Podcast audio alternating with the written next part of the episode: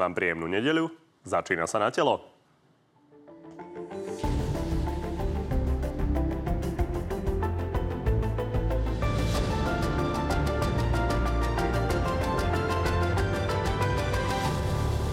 Je rozhodnuté, vládu zostavia Smer, Hlas a SNS. Strany už o tom podpísali spoločné memorandum.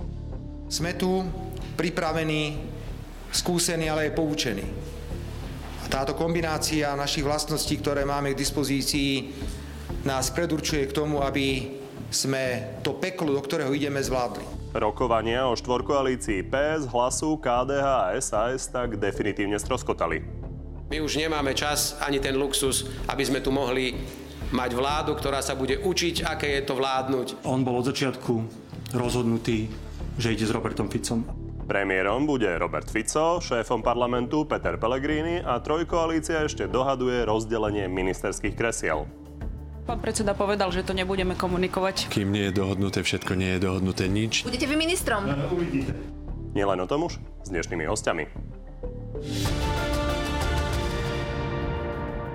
No a tými hostiami sú predseda Slovenskej národnej strany Andrej Danko. Dobrý deň.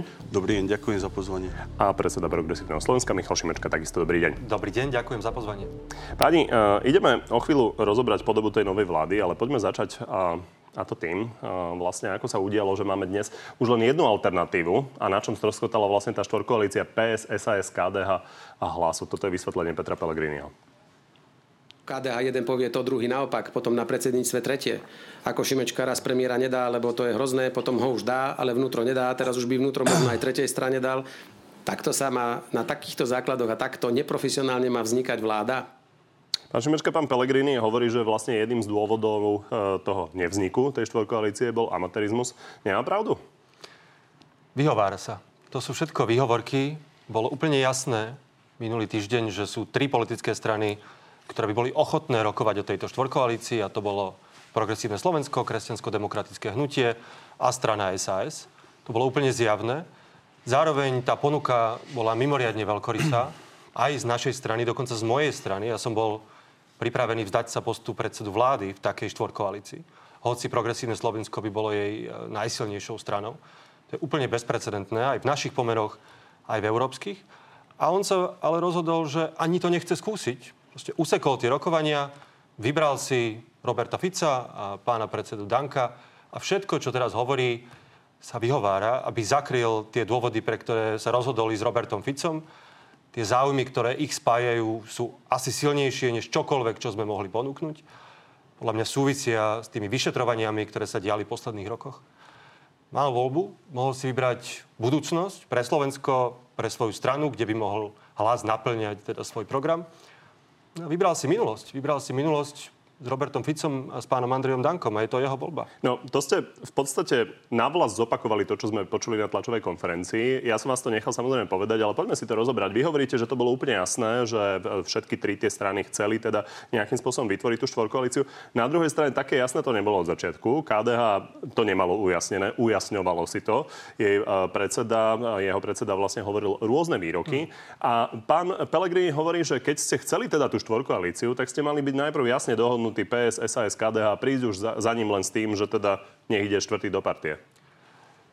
Najneskôr, myslím, v piatok minulý týždeň bolo úplne jasné, že aj PS, aj SAS, ktorá to komunikovala od začiatku, a aj KDH, teda závermi svojho predsedníctva, ktoré boli jednoznačné, deklarovali ochotu rokovať o štvorkoalícii.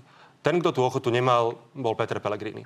A veď od začiatku bolo predsa zrejme každému, kto to sleduje, že to rozhodnutie je jeho, že to rozhodnutie je na, na hlase, lebo bez neho nemohla vzniknúť vláda. Čiže preto hovorím, že toto sú výhovorky, toto sú zámienky, ktoré si teraz strana hlas hľadá, aby zakryla to, že sa od začiatku, že sa od začiatku e, klonili a nakoniec aj definitívne rozhodli nielenže ísť e, do minulosti s Robertom Ficom, ale že ani nechceli dať šancu tým rokovaniam o tej, o tej štvorkoalícii, lebo tie mohli pokračovať. Tam nebol časový tlak, mohli sme sa Dobre, ďalej baviť. rozobrať, nech máme z toho debatu. Pán Danko, tá minulosť teda e, tak vás e, definuje, pán Šimečka, to ste vy. A v každom prípade vy ste vyzývali Petra Pellegriniho, nech prestane rokovať. A, takže nebola to z jeho strany iba hra? Reálne chcel a, e, mať alternatívu a, koalície tuto s pánom Šimečkom? Tak ja v prvom rade dovolte mi, aby som aj oficiálne poďakoval za dôveru. Som rád, že tie voľby dopadli tak, že je tu nádej na zmenu, že pán Odor odovzdá úrad že môže vzniknúť národná kresťanská sociálna vláda. Možno vás prekvapím, čo poviem, ale pozícia SNS bola jasná a povedal som ju aj po sneme, že SNS rešpektuje výsledky volieb. Výťazom je Robert Fico, má mandát na zostavenie vlády. Aby sme to uľahčili, Povedali sme verejne, že podporíme každú vládu. Či už to bude vláda Hlas, KDH, Smer, či to bude len vláda Hlasu a Smeru. Môj odkaz Robertovi Ficovi bol jednoznačný, že podporíme aj menšinovú vládu, pretože sa nechceme... Či ma tu idete prekvapiť, keďže toto ste povedali pred týždňom? No, no veď chcem vám povedať uh, a dospieť k tomu, že ja som s Pelegrínim nerokoval. Pán Šimečka sa s ním stretol, aj povedal to v Radio Express asi trikrát. A ja som nechal tie rokovania, aby si Peter Pellegrini mohol vybrať zo svojej pozície tie rezorty a tie úrady, kedy sa bude cítiť komfortný, aby naplnil svoj program.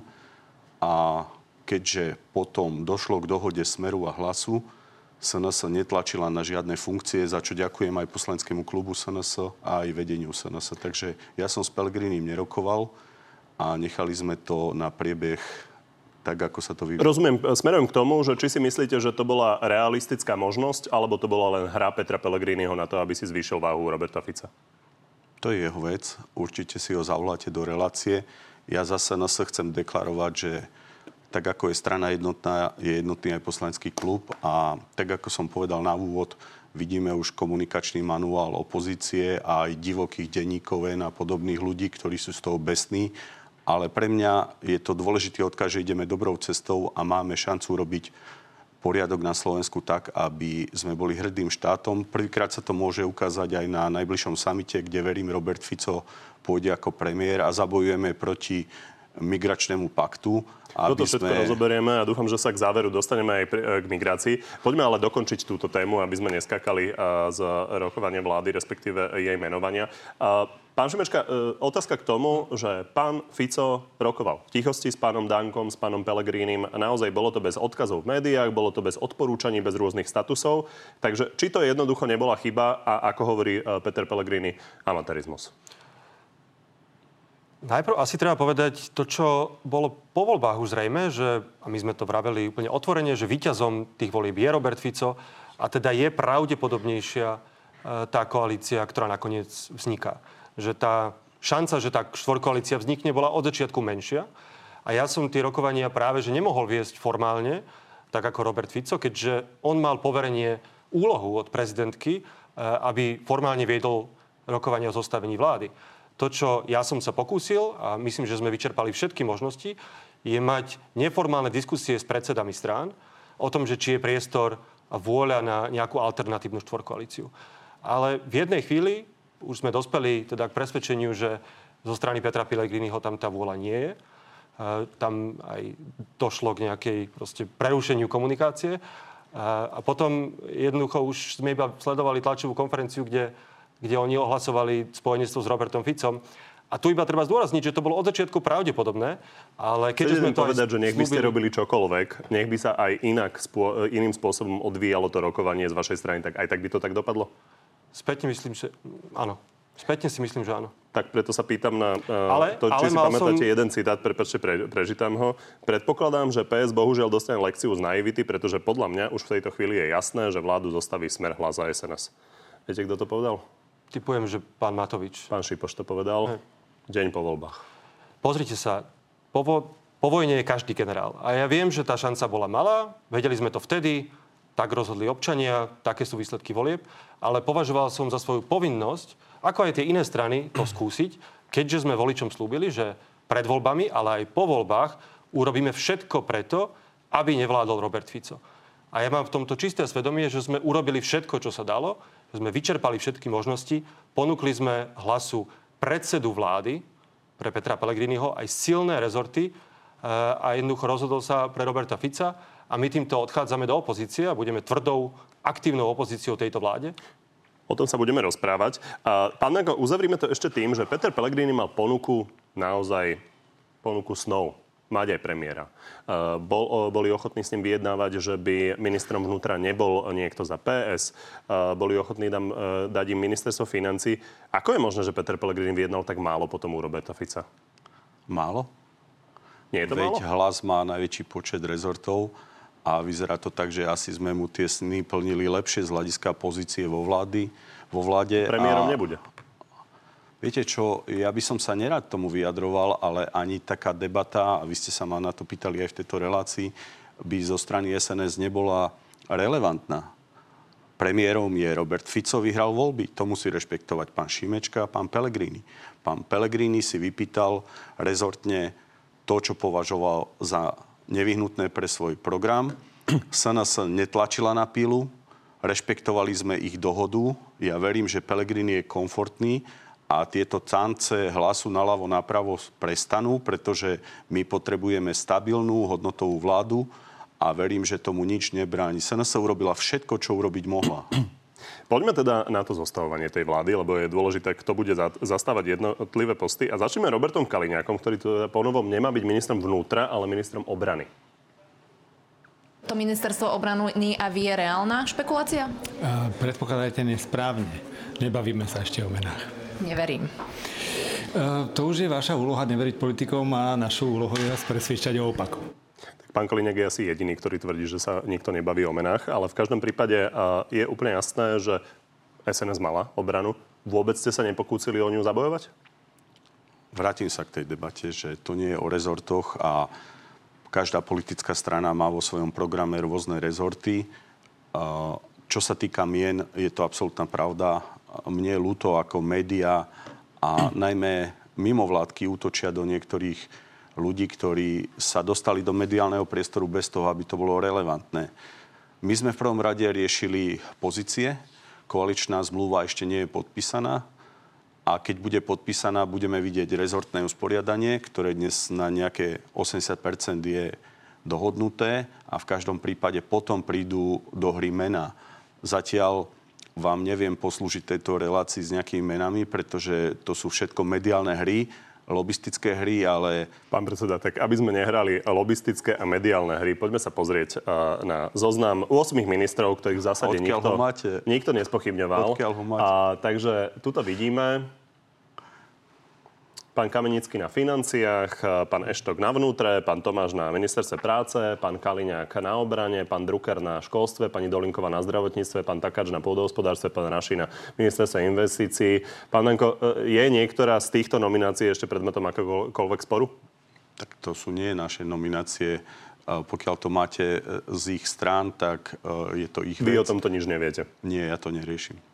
My Vôbec to neriešite, kto nie, bude ministrom? Pre mňa je najdôležitejšie, aby Slovensko malo stabilnú vládu, aby sa Slovensko postavilo vedľa Poliakov a Maďarov v Bruseli, aby nás prestali Brusel ignorovať, valcovať, aby sme riešili problémy slovenského obyvateľstva, aby sme konečne spoločnosť ukludnili a aby vznikla stabilná vláda. A ja sa len pýtam, že či pán Eštok na pozícii ministerstva vnútra, pán Kaliňák na obrane to Ani dokážu. s jedným tým menom nemám problém, ale z hľadiska SNS sme žiadne funkcie nepožadovali.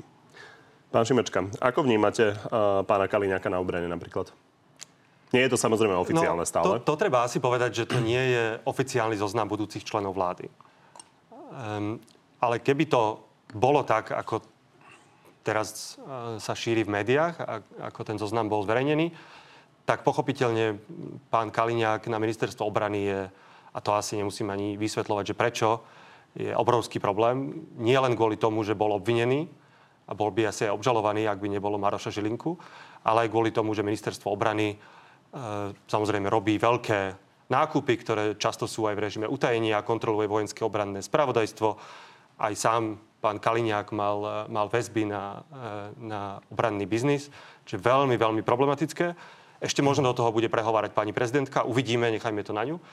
Ale mne, čo vychádza z toho zloženia vlády, ak sa potvrdí ten neoficiálny zoznam, je akákoľvek rezignácia na to čokoľvek, čokoľvek v tých rezortoch urobiť. Veď často sú tie nominácie len na to, aby sa teda uplacírovali nejakí ľudia, aby sa dohodli nejaké kšefty a nie podľa toho, kto je na čo odborník. A to mi na tom vadí možno najviac a to sa mi zdá, že je veľmi, veľmi zlý začiatok. A ešte by som, teda ak môžem, k tomu, že tá trojkoalícia teda údajne bude stabilná, um, k rozloženiu síl v parlamente a k tomu, ako si predstavujete opozičnú prácu, sa dostaneme, ale nechajme pána Danka ešte reagovať. Pán Šimečka, aj vy ste mladý človek a historicky ste bol prvý podpredseda Európskeho parlamentu. Do tej funkcie ste sa nenarodili a takisto ani pani prezidentka sa nenarodila ako prezidentka. Ja by som vo vzťahu k tým ľuďom povedal, že každé z tých mien má za sebou prax, skúsenosť. Môžete mať k tomu taký alebo taký pohľad, ale túto vládu zostavuje Smer, Hlas a SNS. Sú to naši nominanti. Ja predpokladám, že aj pani prezidentka nepôjde nad rámec uh, svojich kompetencií, aj keď je bývalou členkou vašej strany. Ja verím, že nás necháte tú vládu zostaviť, nesieme zodpovednosť. My sme s nejakým programom uspeli vo voľbách. Prosím, rešpektujte to. Ste športovec, tu platí fair play. A myslím si, že určite tam nie je meno napríklad ako bola pani Remišová a pán Budaj a mnohí iní, ktorí okolo svojich rezortov ani nepáchli. Takže prosím, nechajte nás pracovať. Máte právo byť konštruktívna opozícia, ale nezneužívajte úrad prezidentky na bombardovanie našich nominantov. Môžem reagovať? Jednak ja nič nezneužívam a nikto nič nebombarduje. Všetci rešpektujú, že ak vytvoríte vládu, máte väčšinu, máte zodpovednosť. Ja len vravím, že ten zoznam mien, tak ako bol neoficiálne zverejnený, ukazuje na to, že odbornosť a schopnosť riadiť ten rezort zrejme boli až na poslednom mieste. A vy často hovoríte, že progresívne Slovensko, neskúsení ľudia, no tak váš nominant, ak skončí na ministerstve životného prostredia, pán Huliak, bol starostom Očovej. A ako ho to, ako ho to predurčuje na to byť dobrým ministrom životného prostredia, okrem toho, že popiera klimatickú zmenu a, a má proruské postoje. To je to, o čom vravím. To, to je to, o čom hovorím, že tie nominácie, môže sa to zmeniť a teda samozrejme počkáme si na tie oficiálne, ale ukazujú, že tu nejde o to posunúť tie rezorty a sektory niekam vpred, ale ide o to, ako čo najlepšie rozdeliť e, tie biznisy a tie miesta tak, aby všetci boli spokojní. Pán Meko, je mi jasné, že chcete reagovať, ale e, začneme s pánom Huliakom, a, e, a, aby sme to posunuli trochu. Poďme teda aj k zahranično-politickej orientácii, ktorú a, pán Šimečka spomenul. A začneme výrokom, ktorý si všimli kolegovia z denníka N. Váš nový teda poslanec, pán Huliak, ktorý by mohol byť ministrom životného prostredia, tak by chcel svoju premiérovú zahraničnú cestu absolvovať do Moskvy. Prvá cesta. Sadnúť do lietadla, ísť doslovne do písmena odprosiť za týchto bláznov, čo rozpútali tento celý konflikt, že sme sa do toho zúčastnili tým spôsobom, že sme vyviezli celú svoju vojenskú techniku Amblok tam.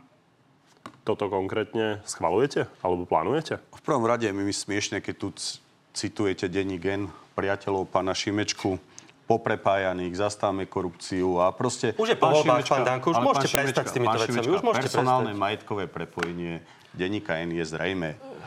Je to denník vám naklonený a takmer váš politický denník. Takže prosím, je to e, v takejto veľkej televízii až komické, ak ho citujete. Nechajte ma... Nechajte ma... aby sme si vysvetlili, že citáciu... Ja, ja chápem strach denníka aj na Nie, prezidentky. Počkajte, pán predseda, aby sme si to vyjasnili. Môžem? Že ja som pustil citáciu vášho poslanca. Dobre, ale, ja som len povedal, že denník si to všimol, no, tak, že to video vzniklo. Môžem odpovedať? Pre v prvom rade, uh, pán Huliak je starosta, je v tejto branži polovníctva známy aj životného prostredia. Ja chápem strach niektorých ľudí, ktorí boli finančne napojení na rôzne projekty, kontroly síslov a rôznych vecí. Ja chápem ten strach toho tretieho sektoru mimovládnych organizácií, ktorí pozorovali síslov a za to dostávali milióny eur. Ale chcel by som vás poprosiť o jednu vec. Každý má právo na svoju realizáciu. Povedal som, že aj pani prezidentka nemala príbeh štátnika na to a kandidovala. Stala sa prezidentkou, ako predseda Národnej rady som ju rešpektoval. Prosím, neutočte do ľudí vytrhnutými vetami z kontextu, pretože tam bolo aj iné video, Treba si, ja vám odporúčam pozrieť Ja si pamätám, ja som to videl celé. Pán, pán Čiže ja len, aby, aby to si, nevyznievalo, že je niečo si pozrieť Tam celý... bola otázka toho moderátora, že ty teda, si... on mu týka, by si išiel na tú prvú cestu môžem, do Moskvy. A on povedal ja toto. Takže ja to nie je Ja vám to veľmi, veľmi rád vysvetlím. Treba si pozrieť celý rozhovor, netreba veci vytrhovať a ja som presvedčený, že pán Huliak aj svojim životom, aj skúsenosťami je postrachom pre týchto slnečkárov, ale na druhej strane prosím, ak sme získali politický mandát, máme právo nominovať ľudí, ktorí majú svoje hodnotové nastavenie. Nemusí byť každé vyjadrenie šťastné v médiách, ja sám som to miliónkrát zažil, ale som presvedčený, že pán Huliak má národné, kresťanské a sociálne srdce a to, kto bude kde nominovaný, je rozhodnutím vedenia SNS a poslaneckého klubu. Dobre, ja som vám nechal pomerne obširný priestor na to, aby ste sa mohli k tomu vyjadriť, ale poďme teraz už odpovedať na tie otázky. Takže poprvé, či takéto niečo schváľujete? Či by ste schválili, aby ako napríklad ten minister životného prostredia išiel do tej Moskvy tam odprosovať niečo? Pán Kovačič, už mám dosť šedín, aby ste ma dostali do roviny áno, nie. Pánovi Huliakovi som povedal... Môžete pokojne aj piatimi vetami. Áno, áno, tak ma nechajte, ešte raz vám to zopakujem. Takýto útok zažil aj pán Taraba, ktorý je takisto skúsený politík, prešiel etapou skúseností v parlamente a videl som takisto nejaké petície. Takže chápem vystrašenosť niektorých hercov. Chcete ísť odprosovať do Moskvy, ako to hovorí pán Huliak? Vytrhnuté z kontextu, pretože Čiže tam hovorí, dobre tomu rozumiem? hovorí, že je proti dodávkam zbraní na Ukrajinu. Je to naša filozofia a s tou sa stotožnil aj Robert Fico že pomáhajme humanitárne, nevyvážajme zbranie na Ukrajinu, pretože pán Huliak hovorí v obave o to, aby tu nebola tretia svetová vojna, tým, že budeme Rusov dráždiť, pretože Chápem. Rusko je mocnosť, možno emotívne niektoré slova vyjadril ináč, ako sa na diplomatický slovník hodí, ale som presvedčený o jeho hodnotách a srdci. A to je pre mňa viac. Chápem, ako a nie nejaký, odprosovanie. Ako nejaký krik mimovládok, pretože princíp a samozrejme, nemôžete uh, od politika vždy očakávať diplomatický slovník. Ale na druhej strane dôležité je, že má jasné hodnotové nastavenie. Takto, tak pán predseda to teraz hovorí úplne otvorene, že je pre neho dôležitejšie, že má, ako ste to povedali, nejaké srdce a správne názory, že to je dôležitejšie než to, že či je schopný a spôsobili riadiť nejaký rezort. No a to je presne to, čo som vravel. A to je presne to, čo som vravel v reakcii na tie neoficiálne zverejnené mená tej vlády. Ale veď, pán predseda, vy sa nemusíte hambiť za to, že váš nominant by ako prvé išiel do Moskvy, veď vy by ste tiež šli do Moskvy, veď sa nemusíte teraz vykrúcať, veď to je, predpokladám, že súčasť toho, ako SNS vidí svet. Takže ja nerozumiem, prečo sa teraz vyhovárate, veď on iba hovorí to, čo vy ste robili ako predseda parlamentu, takže na tom nie je nič, nič nezvyčajné, mňa to vlastne neprekvapuje. Ale to, čo podľa mňa vychádza nie len z tých nominácií, ale aj z toho memoranda, ktoré je základom tej koalície, je podľa mňa absolútna rezignácia na riešenie problémov Slovenska. Je tam zmienka o trestnom práve a o zmene v tejto oblasti. Ani slovo o tom, čo strana Smer, alebo aj strana Hlas, alebo aj SNS hovorili v kampani. Nie je tam nič o zlacnejších potravinách, nie je tam nič o pomoci dôchodcov. Je tam trestné právo, lebo to je to, čo v skutočnosti spája túto koalíciu. A potom je tam nejaká garancia, že nevystúpime z Európskej únie a z NATO. Čo poznajúc teda aj e, politikov SNS je v podstate len zdrab papiera a pán Huliak to teraz potvrdil. A to je to, čo mňa na tom trápi. Poďte nás zorientovať, lebo aby sme mali predstavu, vy hovoríte vytrhnuté z kontextu, bolo to možno viac srdcom ako, ako proste nejakým diplomatickým jazykom, len ako bude vlastne vyzerať presne tá nová zahraničná politika, lebo niekto hovorí to, iný ono, pán Pellegrini sa pasuje do nejakej uh, pozície, že bude garantovať niečo, takže čo máme si predstaviť, že sa zmení? Pán Šimička ukazuje aj v priamom prenose tú svoju politickú, možno ešte neskúsenosť a naivitu, pretože ja si myslím, že som vám jasne zodpovedal uh, aj na praktickom živote pána Huliaka, že tomu rezortu rozumie. Určite nerozumie monitorovaniu síslov a to ani nechceme my rozumieť. A poďalšie, aj kultúra sama o sebe k Tarabovi je aj o nielen o Národnom divadle v Bratislave, ale o regiónoch, o médiách, o Matici Slovenskej. Takže my tomu veľmi dobre rozumieme. Poďalšie, často do mňa útočíte za Moskvu, ale pán Šimečka, všetci zo západu, ktorí chcú rozvíjať obchod, do Ruska chodia. Samozrejme, že majú tieto Kto? obchodné aktivity rôznu podobu. A uvidíte, že ak konflikt na Ukrajine skončí, budú sa predbiehať v kontaktoch do Ruska, pretože Rusko je veľmoc. My potrebujeme jadrové palivo, my potrebujeme dobré vzťahy. A ja nehovorím, že bavme sa o diverzifikácii v oblasti energetiky. Ale vy nemôžete na jednej strane túto spoločnosť do nekonečna polarizovať. My sme mali dobré vzťahy. Aj vo vzťahu k Spojeným štátom americkým, aj vo vzťahu k Bruselu. A ubezpečujem vás, že táto vláda, a môžete točiť hlavou koľko chcete, my sme prijali zásadné rozhodnutia aj pri obranom priemysle. My sme mali dvere otvorené na rozdiel od predchádzajúcej vlády a som presvedčený, že táto vláda, ktorá príde, a jasne sme to deklarovali, Uh, odpustite mi, v memorande predsa nemôžu byť veci, o ktorých rozprávate. My budeme mať svoje programové vyhlásenie vlády, keď budete niekedy vládnuť, budete vedieť rozdiel medzi memorandom, koaličnou zmluvou a programovým vyhlásením vlády. Pán predseda, tu zastavím, lebo taká, spomenuli že... ste ten obranný priemysel. Tak toho sa chcem chytiť. Aby sme nehovorili iba také všeobecné e, vety o tom, že budeme mať pozitívne e, vzťahy aj na východ, aj na západ. Napríklad, máme tu otázku e, pomoci Ukrajine. Vy hovoríte, aj v kampani ste hovorili jasné nie zbraniam na Ukrajinu. Samozrejme. Na druhej strane, čo hufnice Zuzana? Ale Napríklad to je komerčný viete, kontrakt. Viete, čo je smiešné? Bez SNS by žiadne hufnice Zuzany už neboli. Keď sme zadali výrobu, pán Naď vykrikoval, aká je to hlúposť. Dneska je to vývozný artikel. Slovensko, má, a, Slovensko má aj uh, veci, ktoré pomáhajú v obranom priemysle, ako je napríklad Božena. My hovoríme o útočných zbraniach. Dobre. My sme proti tomu, že tam Zuzana je útočná zbraň. Ale ešte raz, vďaka SNS Zuzana vôbec žije. V poriadku. A teraz, a teraz sa vás pýtam na budúcnosť. To, Čiže Zuzana, je tam nejaký kontrakt, takže bude to pokračovať napriek tomu, že hovoríte, že žiadnym spôsobom zbráňami nechceme pomáhať? Aj množstvo rozprávok títo uh, predchádzajúci predali niektoré húfnice zo Zuzany na Ukrajinu a začali rozprávať o nových dodávkach. Ja neviem, v akom je to stave Pán a neviem, ako to bude Aby sme sa nestratili. Ja Určite vám proti, o to nejde zamotať Ja som divákov. proti Čiže dodávkam Zuzany zbraní. a napríklad tá munícia, čo sa vyrába v Dubnici nad Váhom, to sú 154 mm. Z hľadiska rizika sú toto munície, niektoré veci uh, minimálnym príjmom pre štátny rozpočet.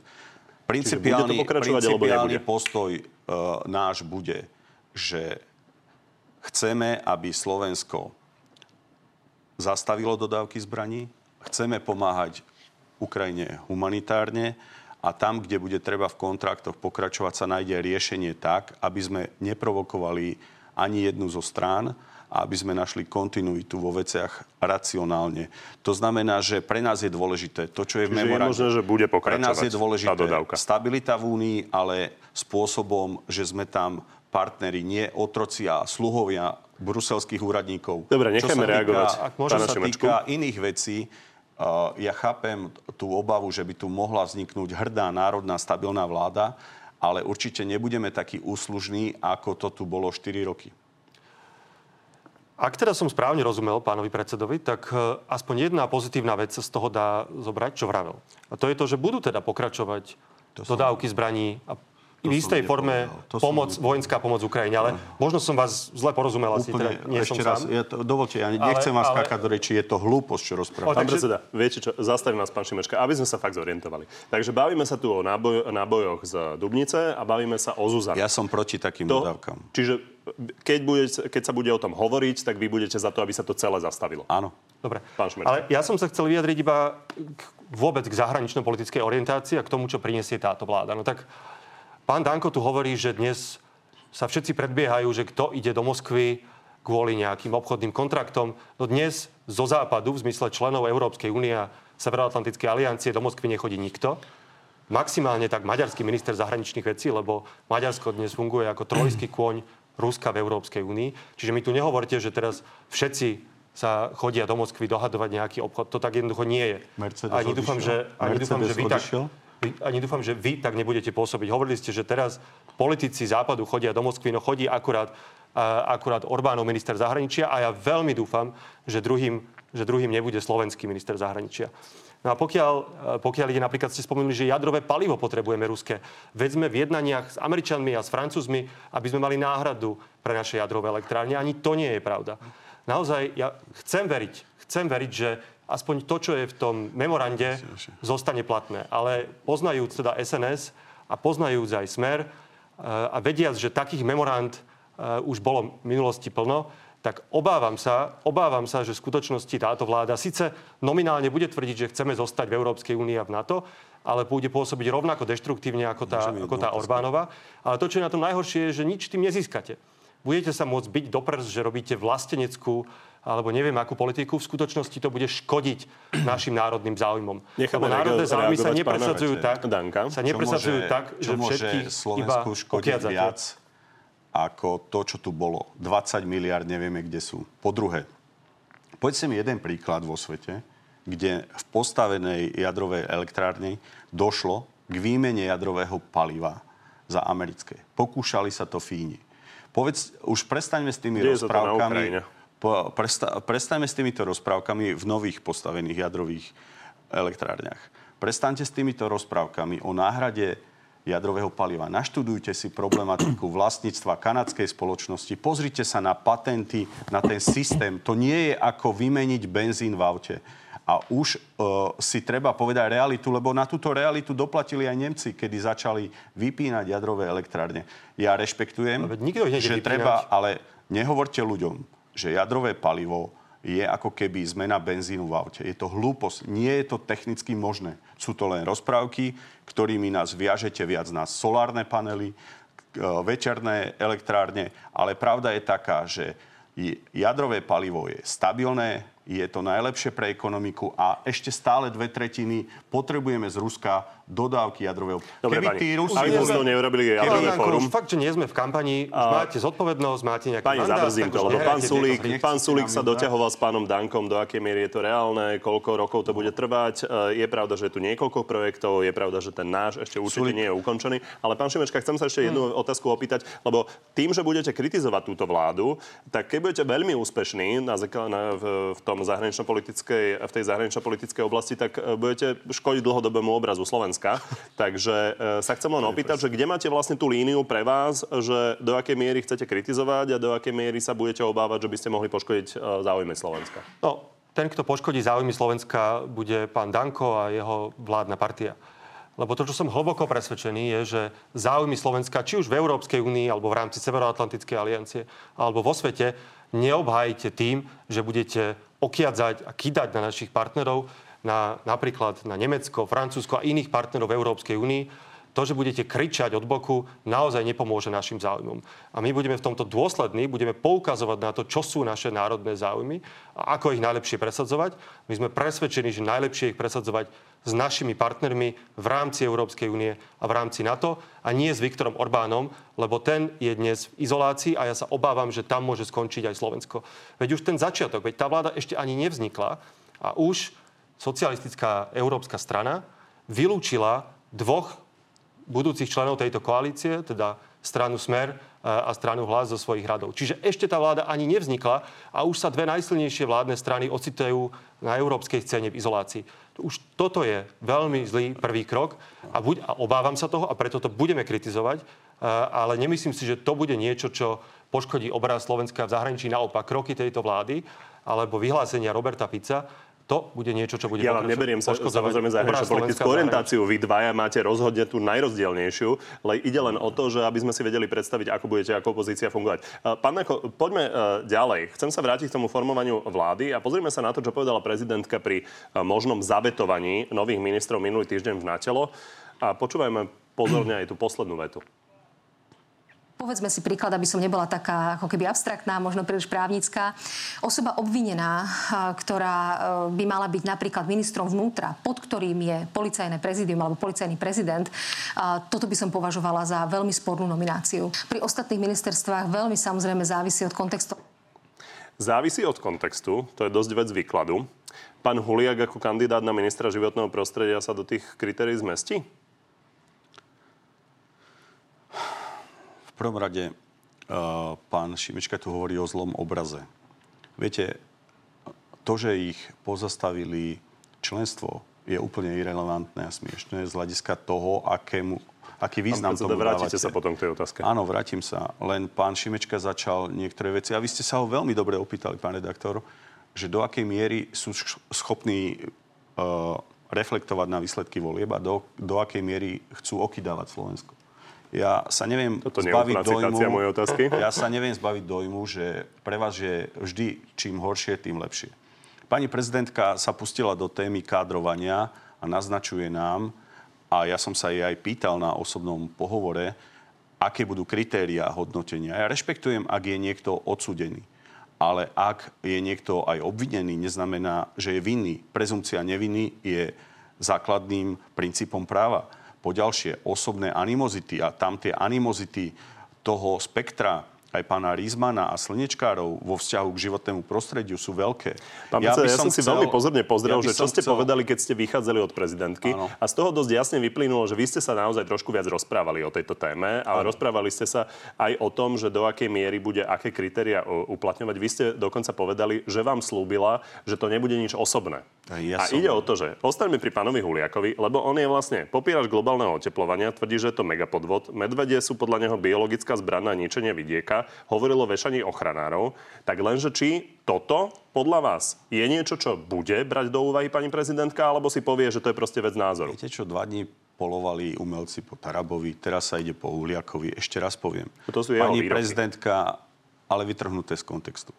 Pani prezidentka nemá čo hodnotiť e, človeka, ktorý sa ujíma funkcie z hľadiska iných vecí, ako uznávam trestnoprávnej veci, ak by bol niekto odsudený, je povinná rešpektovať nominácie predsedu vlády. Ja vnímam, že chce individuálne pristupovať. Bol tam taký spor, keď bol pán Taraba pod palbou, kedy ona mala osobný problém s tým, keď jej cerka niečo prezentovala ale osobné veci by nemala ani pani prezidentka vťahovať a animozity vo vzťahu no, to ste povedali, že vám slúbila, že nebude. Áno, ale ja verím, že to dodržím. Čiže ešte, dostaneme pri pánovi Huliakovi. My ešte nevieme, ako sa pani prezidentka zachová. Ja verím... My vieme od pána Huliaka, on potvrdil, že on je vaša jediná nominácia.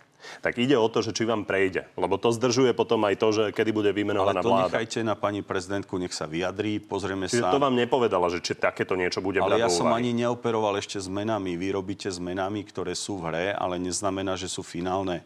Ja Pán vám Huliak sa mýlil, keď, ja, keď ja, povedal, že je jediná nominácia? ale môžete rešpektovať postupnosť Zajtra sa podpíše koaličná zmluva. Budeme mať poslanecký klub za účasti stretnutia vedenia SNS. Budeme sa baviť o nomináciách, o tom, čo je v mediálnom priestore. Ale hovorím jednu zásadnú vec.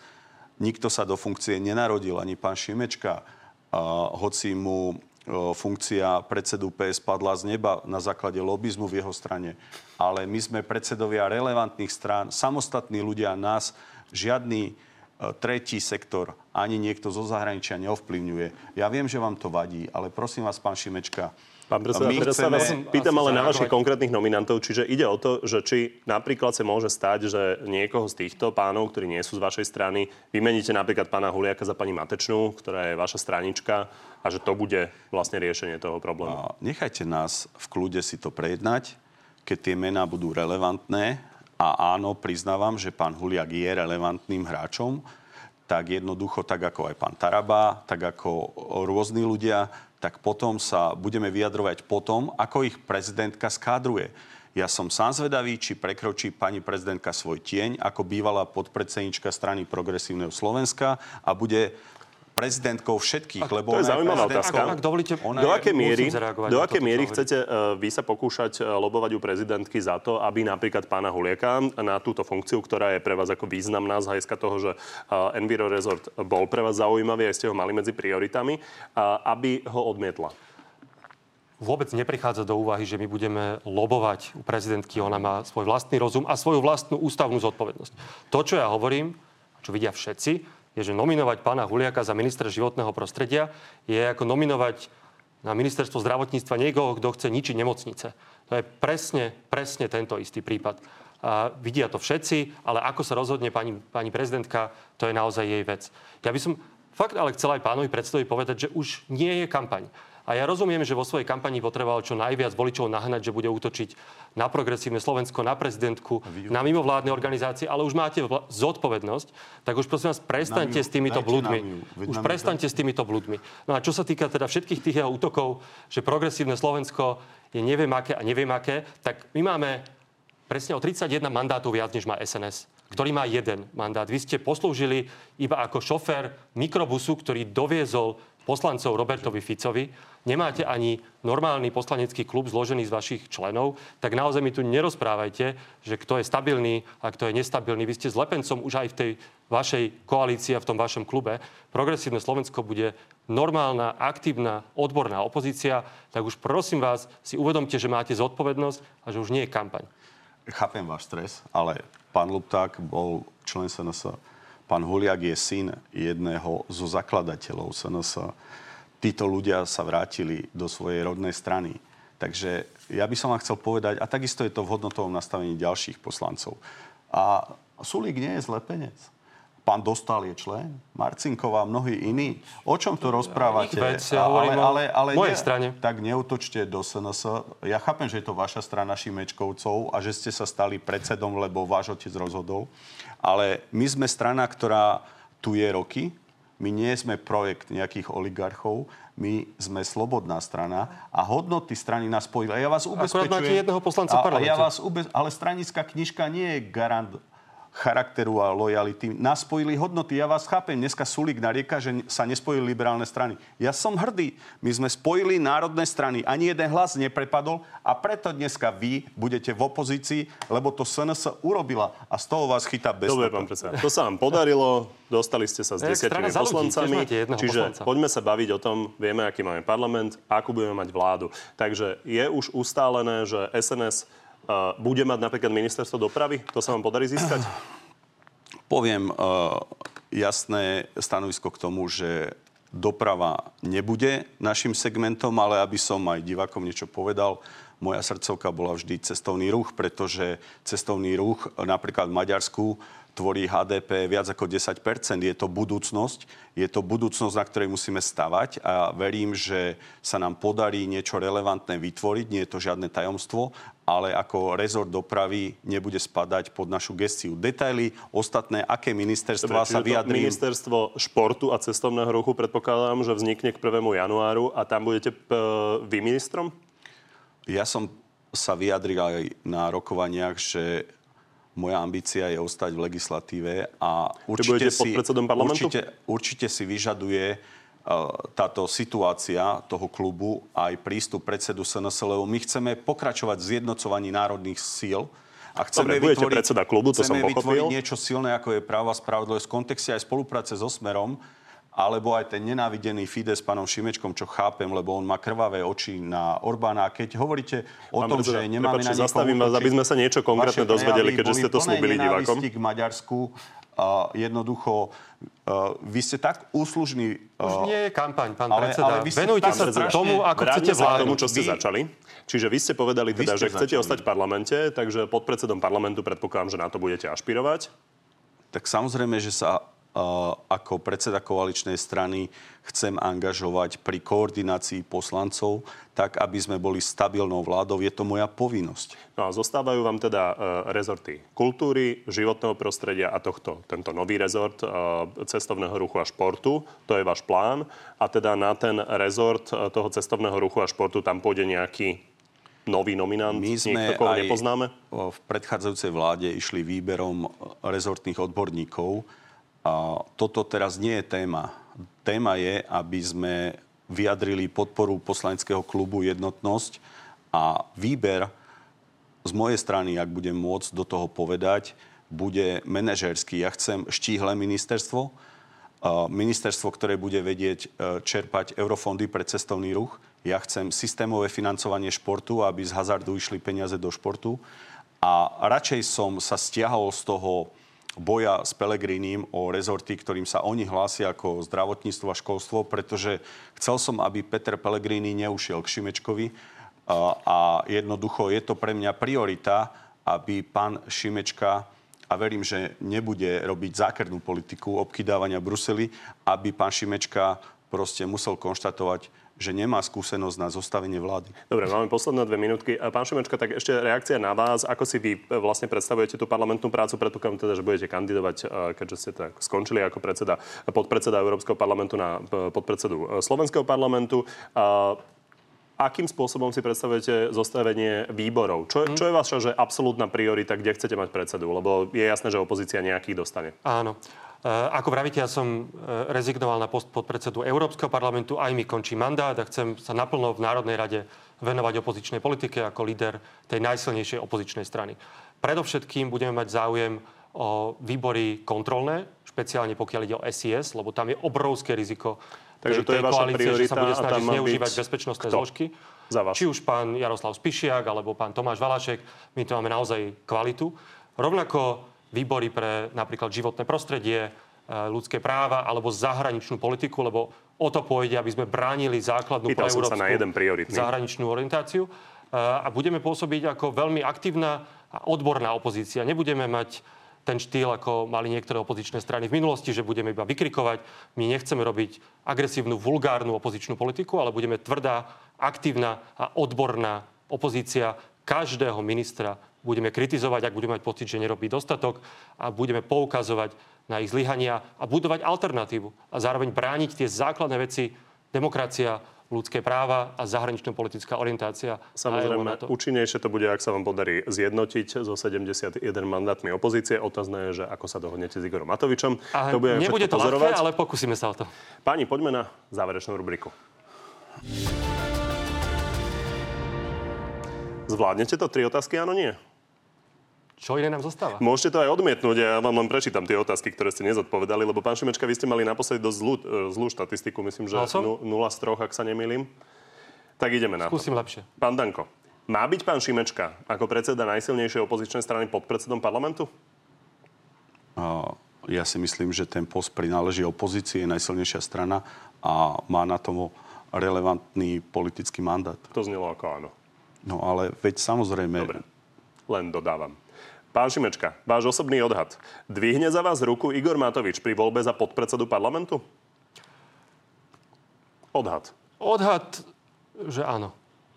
Politici momentálne často používajú zvraty a rôzne porekadla, tak ja to skúsim podobne, pán Danko, že či dáte ruku do ohňa za to, že aj takto o rok budete mať poslanecký klub s desiatimi členmi? v svojom živote už za žiadneho politika ruku do ohňa nedám, len môžete dať ruku do ohňa sám za seba a môžem vás ubezpečiť, že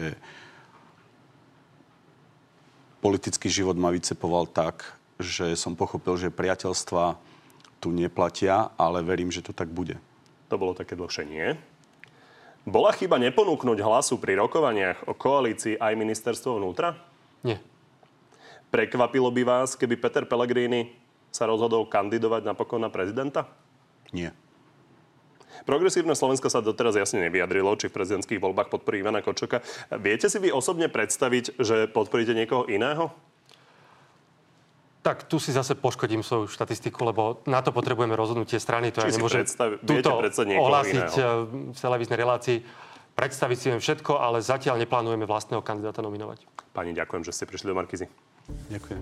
Pani, tak začnem pánom Šimečkom. Peter sa pýta, či sa vie politik ešte viac strápniť ako vy, keď ste ponúkali Pellegrinimu premiéra, rôzne ministerstva a možno aj ďalšie nezverejnené vychytávky len preto, aby ste sa dostali do koalície. My sme to nerobili preto, aby sme sa dostali do koalície. My sme to robili preto, lebo sme voličom našim a iným slúbili, že urobíme všetko, aby nevládol Robert Fico. Tá šanca nebola veľká, možno spätne sa dá povedať, že minimálna, ale ja som považoval za povinnosť e, urobiť všetko, čo sa dalo. Čiže v tomto mám čisté svedomie a mrzí ma, že to bude teraz tak, že bude vládnuť e, Robert Fico s pánom Dankom a Tarabom a že Peter Pellegrini sa takto rozhodol. Marek, pán Huliak detálne opísal popravu obesením a následne aj, ako sa zbaviť ostatkov ochranára. Má to znamenať, že toto bude norma, ako sa vyrovnávať s ľuďmi, ktorí nesúhlasia s vašou politikou? To bolo fejkové video a ukázalo sa, že nie je pravdivé. V akom zmysle fejkové? No, že tam bolo nahradené meno iného, o, inej osoby a uvádzal to ako príklad. Tak, ako bolo to video na sociálnych sieťach, nebolo pravdivé. Tak to sa musíme na to ešte pozrieť. Jana, prečo majú v programe bezplatné interrupcie pre mladistvých bez súhlasu rodičov? Že či si nemyslí, že deťom toto môže ublížiť fyzicky aj psychicky a plus porušuje to rodičovské práva? E, tá časť nášho programu, e, áno, bolo tam od e, 16 rokov. To, že to je bezplatne, e, je jedna vec, ale myslím, že v tomto sme mali podobný program ako SAS. Myslíme si, že 16-17 roční ľudia, ročné ženy už vedia sa zodpovedne rozhodnúť. A, a to, čo sa často, nie, nie vo veľkom počte, ale stáva, je, že často je to napríklad znásilnenie v rodine, kde nechcete, aby sa to riešilo s tým dotyčným, čiže toto bolo preto súčasťou nášho programu. A nie len teda nášho, musím povedať. A na pán Danko, aké máte pocity, keď sa za SNS keď ste sa za SNS dostali ako jediný poslanec, nie je to hamba, že vás prekrúškovali odídenci z iných strán? Nikto ma neprekruškoval. Mal som najviac kružkov. To je myslené asi, že iných politikov SNS, že A, Áno, ale v každom prípade náhradníci sú takmer všetko členovia SNS. Uviedol som príklad, že sú tam aj ľudia ako pán Lupta, ktorý bol členom SNS. A pre mňa to, že sme spojili národné strany, je najviac. A dokázali sme vytvoriť tie dôležité percentá pre túto vládu. A keby sme taký krok neurobili aj za cenu obety, tak by dnes vladol Šimečka s progresívnym Slovenskom a tomu sme zabránili, na to som hrdý. Prečo kritizuje snahu označovať mimovládne organizácie, ktoré zasahujú do politiky a verejnej mienky ako zahraničných agentov, veď v USA majú podobný zákon? Uh, jednak veľká časť mimovládnych organizácií, ktoré pôsobí na Slovensku, ani nemá príjmy zo zahraničia, ani nerobí veci, ktoré súvisia s politikou. Veď to sú športové kluby, to sú charitatívne organizácie, e, ktoré pôsobia po celom Slovensku. A to, čo my nechceme, aby sa teraz vládna moc sústredila vo svojich útokoch na ľudí, ktorí sa snažia len zveľaďovať našu krajinu. A vieme, že takéto zákony, vieme to z Ruska, vieme to z iných krajín, vieme to aj z Maďarska, že takéto zákony slúžia jedinej veci a to, aby sa mimovládna občianský sektor podvolil vládnej moci. A to je že, to spôsob, že to je spôsob šikany. V Spojených štátoch je to iné. Toto je zákon, ktorý pôvodne e, prichádza teda z Ruska, inšpirácia a my si nemyslíme, že je to niečo, čo by sa mali európske štáty v 21. storočí prispôsobovať. Pán Danko, vy, vy to idete urobiť? A samozrejme, ak bude zrejme, že, ja neviem, príklad, taký náš kritik, pán Mesežníkov, ak bere peniaze zo Spojených štátov, tak nech je označený ako... Nie, e, teraz ale... nepýtam sa, nepýtam a, sa môžem... na to, že či bude musieť byť zoznam dárcov, transparentný a podobne, len to označenie, že, to... že zahraničný agent. Ale... O tom sa bavíme. Počúvajte, nech ľudia vidia Uh, ja neviem, vy ste dostali peniaze zo štátov niekedy, alebo niekto z vášho okolia? Ježiš, jasné, ale v každom, že, jasné, že nie, ale, ale jasné. že to je predsa, nie? však sme nikdy? v Európskej únii. Koľko peňazí majú Počúvate, mimovládne organizácie, napríklad z európskych fondov, tak to tiež poviete, že to sú zahraniční ale, agenti, ale raz, alebo z norských fondov? Nikdy ste nedostali zo Spojených štátov. A čo to, tu, čo to tu trepete, pán Danko? Veď o to vôbec nejde. Ja som žiadne dostal peniaze som od nikoho ja, nedostal, som, dostal, ale tu no, ide o to, že to sú ľudia, mimovládne organizácie, ktoré ste, sa snažia ste na zlepšovať... Lade, Akom tenkom lade? Nás označujete často ruskí agenti. Povedzte mi jedno jediné euro, dolár alebo rubel, ktoré sme my dostali. Ale z vášho okolia vám vymenujem x ľudí, ktorí ste tak financovaní cez nadácie, cez rôzne veci. Tak Pozor, prosím, ja pomôžte. Ja vás neoznačujem za ruského agenta kvôli tomu, že mám nejaké dôkazy o nejakom finančnom prepojení. Ja to hovorím preto, lebo vidím, ako pôsobíte v politike a vidím, aké názory zastávate, ktoré sú zhodné e, s, s postojom Ruskej federácie. Preto vám tak hovorím. Pre mňa je jeden, jeden jediný postoj a to je proslovenský. Mňa zaujímajú tí ľudia, čo tu žijú. Pán prezida, čiže ešte raz sa pýtam. Jedna vec je zverejniť, že kto má aké dary, ale pýtam sa, že to označenie zahraničný agent, pán, že či to plánujete. Pán Kovačič, uh, ak bude ten zákon na pretrase, tak sa vám vyjadrím. Teraz je to predčasné. Čiže možno, že to ani nebude vôbec? Uh, určite budeme s touto oblasťou niečo robiť. Dobre, tak poďme na Juraja, ktorý sa pýta. Uh, nechcú sa pokúsiť dostať na svoju stranu niektorých poslancov hlasu, aby stratili väčšinu?